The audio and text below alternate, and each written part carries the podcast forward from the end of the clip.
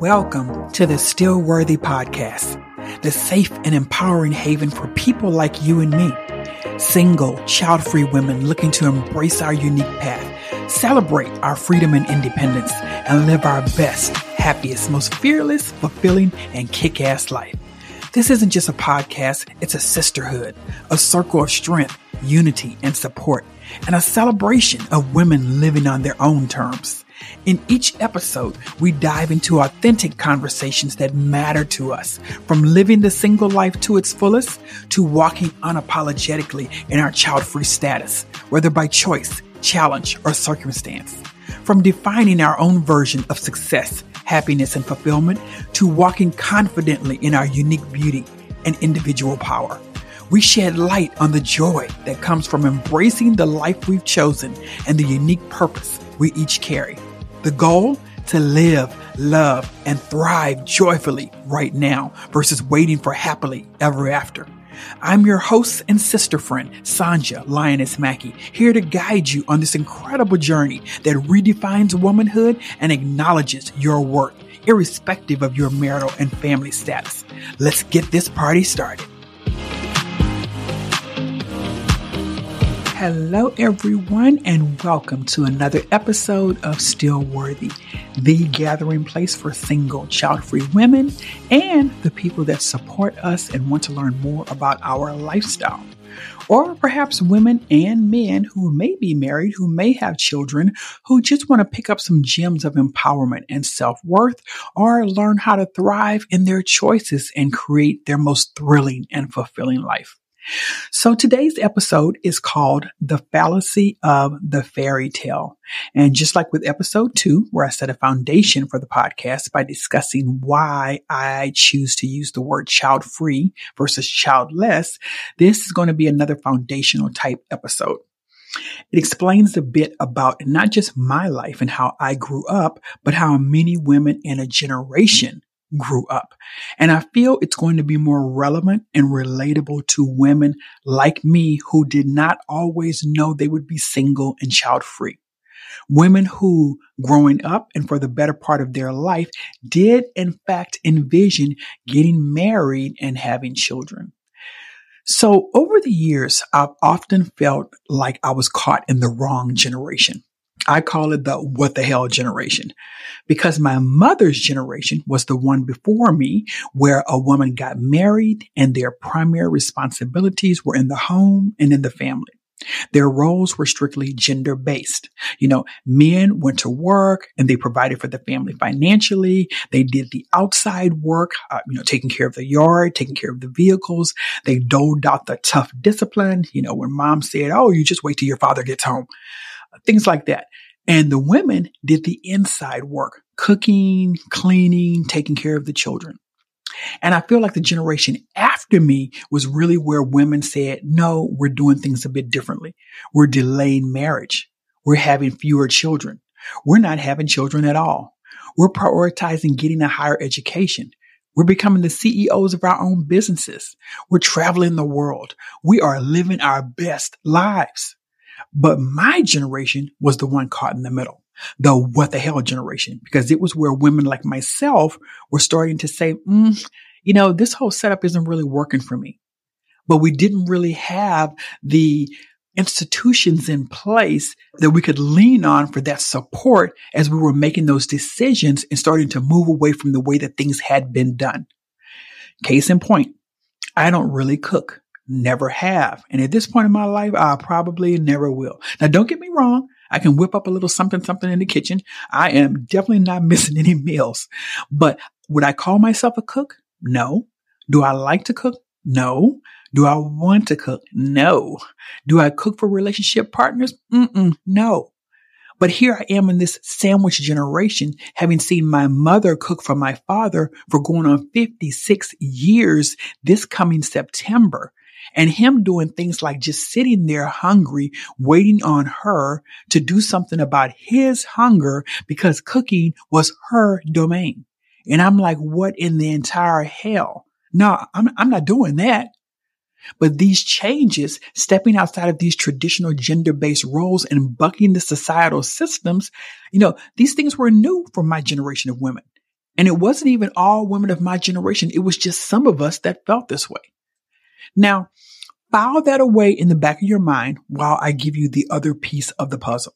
Again, keeping in mind that I came from a family that was traditional uh, gender role based.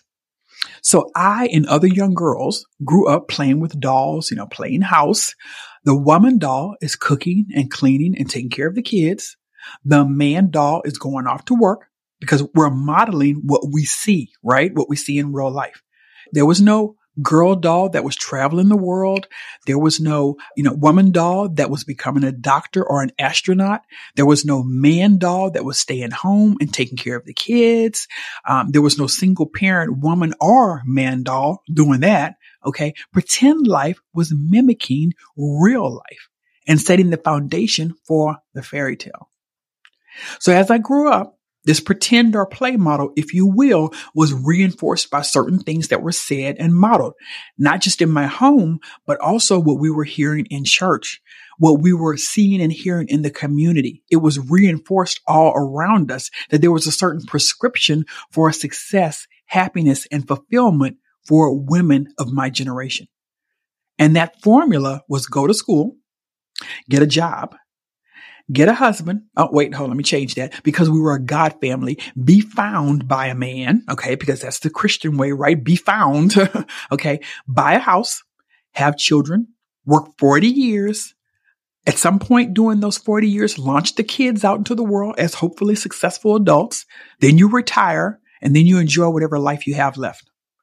That was the formula. That was the prescription. That was what a lot of young Christian women of my generation grew up believing. And let me add that the job part was really, you know, wasn't even really about having a career or being the boss of your own company. It was more or less a means of sustaining yourself financially until Mr. Right came along. Then the financial responsibility would fall on him as the man because he was the provider. That was his role. That was his responsibility. So now combine those two backdrops together for a scenario that was applicable for many women of my generation, where we grew up believing in the traditional nuclear family. We were groomed for traditional gender roles. We grew up believing that a man was integral. No, no, not even just integral, crucial, critical to the formula for success, happiness, and fulfillment, crucial and critical to the equation of you living your best life. I mean, his, his participation, his presence was not negotiable. There was no scenario that he was not a part of. There was no projected outcome that he was not considered to be a part of. We had literally been groomed for the fairy tale. But what happens when there's no happily ever after in the fairy tale? What happens when this knight that's supposed to ride in on the horse and save the day doesn't come? Because that's what happened for a lot of us of that generation. We were groomed with a certain expectation that did not happen. And see, nobody talked about that part. Nobody covered that part. Nobody prepared you for that part. So what did that look like for me? Well, through my mid 30s, I would say mid to late 30s, it was waiting for Mr. Right to find me, right? Find me, okay? So we can begin this prescriptive life that I've been groomed for. Real life, a happy life, a fulfilling life. It all hinged on his arrival. It all hinged on him riding in on the horse and saving the day. That was how women of my generation grew up. Now, because I was one of those woke women from the what the hell generation, I was out there getting my master's degree, advancing in my career, traveling the world, having brunch with my girls, enjoying the freedom of having my house to myself. And when I wanted to date and get in relationships, I did that too. I got on dating apps. I went to dating mixers. I did that too. But I was out there living my best life. I wasn't waiting on the man, the knight to ride in on a horse and save the day. At least one part of me wasn't. But there was this other part of me that had been groomed by the fairy tale for years. And that part of me was like, well, where is he? If, if he's supposed to find me, what the hell is taking so long? Is he blind? Is, is he directionally challenged? Did he get lost on I-10? What the hell is going on? What's taking so long for him to find me? Cause we got to get this life kicked off. And then at about 37 years of age, with my biological clock ticking quite loudly, I realized he, whoever he was, wasn't going to arrive in enough time for me to have biological children. And I was mad. I was mad because I had bought into the fairy tale that I had been fed damn near since birth. I was mad because I had waited to do things the right way, you know, right, decent, and in order, as my mother likes to say, by getting married first, then having children. I had waited on him to show up, Mr. Right, the crucial, critical component to the equation. And that equation failed me. There wasn't going to be the happy ending that I had envisioned all my life. The picture that had been painted for me of that nuclear family with my children that I carried and gave birth to and a present partner and spouse of same said children, it just wasn't going to happen. So at that point, I decided, well, if I can't have both things, a husband and children, I would go for the one that I thought I could quote unquote control. I would try to have a child on my own. And for the sake of keeping this podcast episode more on the shorter side, I won't go into that journey, but suffice it to say, I mean, many of you know what a fertility journey can entail, even if you haven't gone through it yourself. But none of that was working for me. And the next step for me was IVF. And that's when I had to call a timeout and I had to step back to reassess my life and my personal goals because this was going to be a much more costly and intrusive endeavor for me to act on as a single woman to perform IVF with donor sperm and what I would also need donor eggs. And I was mad all over again. Mad because waiting to do things the right way had cost me time. Time that you don't have the luxury of when you are in your mid to late thirties. There was even a part of me that was mad at God because I had tried to do things the godly way, right? Waiting to be found by this man. Where the hell is he? Then getting married, then having children and waiting to do things the right way cost me the dream. The formula had failed me and all I could think was that the fairy tale was a fallacy, that the whole damn thing had been a setup, a lie, a fake bill of goods that society had sold to me and I fell for it. I fell for it and it cost me. It cost me dearly. So let me pull all of this together in a summary, you know, because it wasn't just me. As I said, it was like I have a ton of friends of my generation who went through the same thing and who are in the same boat even now, even now, single and child free and having come to terms with that but that wasn't what they envisioned originally. That wasn't what we were told. That wasn't how we thought things would be. It wasn't the life that we signed up for. So we have to be conscious of how we're raising our children, not just our girls, but also our boys. We have to be careful that we're not setting them up for a very narrow and prescriptive formula about what life needs to or should look like for them to be happy, successful, and fulfilled. Because what happens when the formula fails them?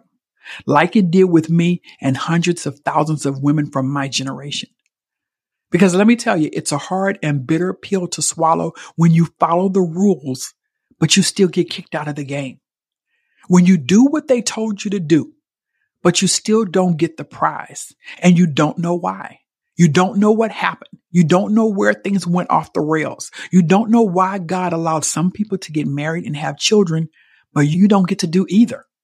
And you have society constantly telling you, even now, in the year of our Lord 2023, that marriage and children are still the formula for true joy, success, and fulfillment. Now that's changing and that's part of the reason I'm even doing this podcast to help shed light on this growing segment of the U.S. population. But for many of us, hundreds of thousands of us, the damage caused by the fairy tale has already been done. It was Ralph Waldo Emerson who said, to be yourself in a world that's constantly trying to make you something else is the greatest accomplishment. It is a great accomplishment.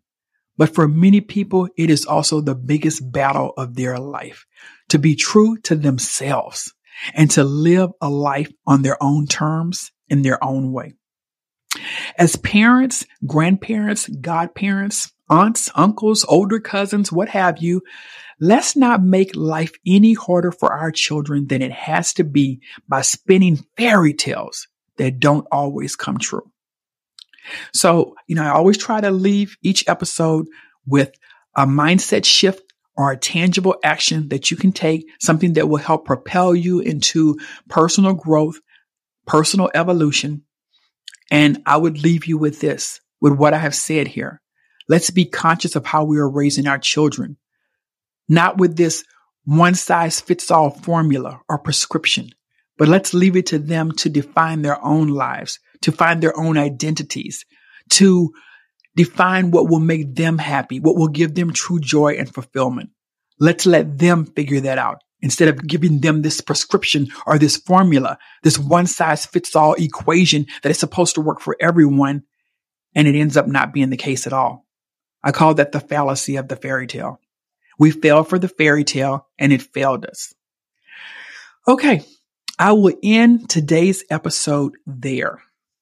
I would love to hear from you guys, especially those of you who identify with any part of what I said, you know, of my generation, how we grew up, what we were told, the fairy tale. I would love to hear from you. So please leave some thoughts, leave some comments. Let me know what your story was. Let me know what you were told. Let me know how things worked out for you.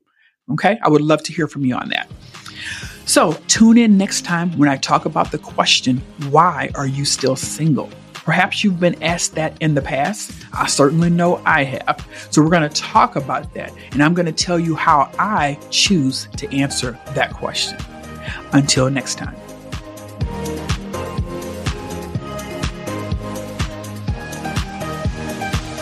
Thank you so much for tuning in to the Still Worthy podcast. Be sure to subscribe to the podcast so you don't miss a single episode. Share it with family and friends who would enjoy and benefit from these insightful and increasingly relevant conversations. Follow us on social media to connect with an amazing community of single, child free women. And visit stillworthywomen.com to work with me travel with me and other single child free women, and stay abreast of projects I'll be launching soon just for you. I hope today's topic encouraged you to view your lifestyle with a fresh, exciting, and empowering new perspective. And I can't wait to have you join me for the next episode. Until then, remember that your life choices are valid, your journey is beautiful, and your worth is immeasurable.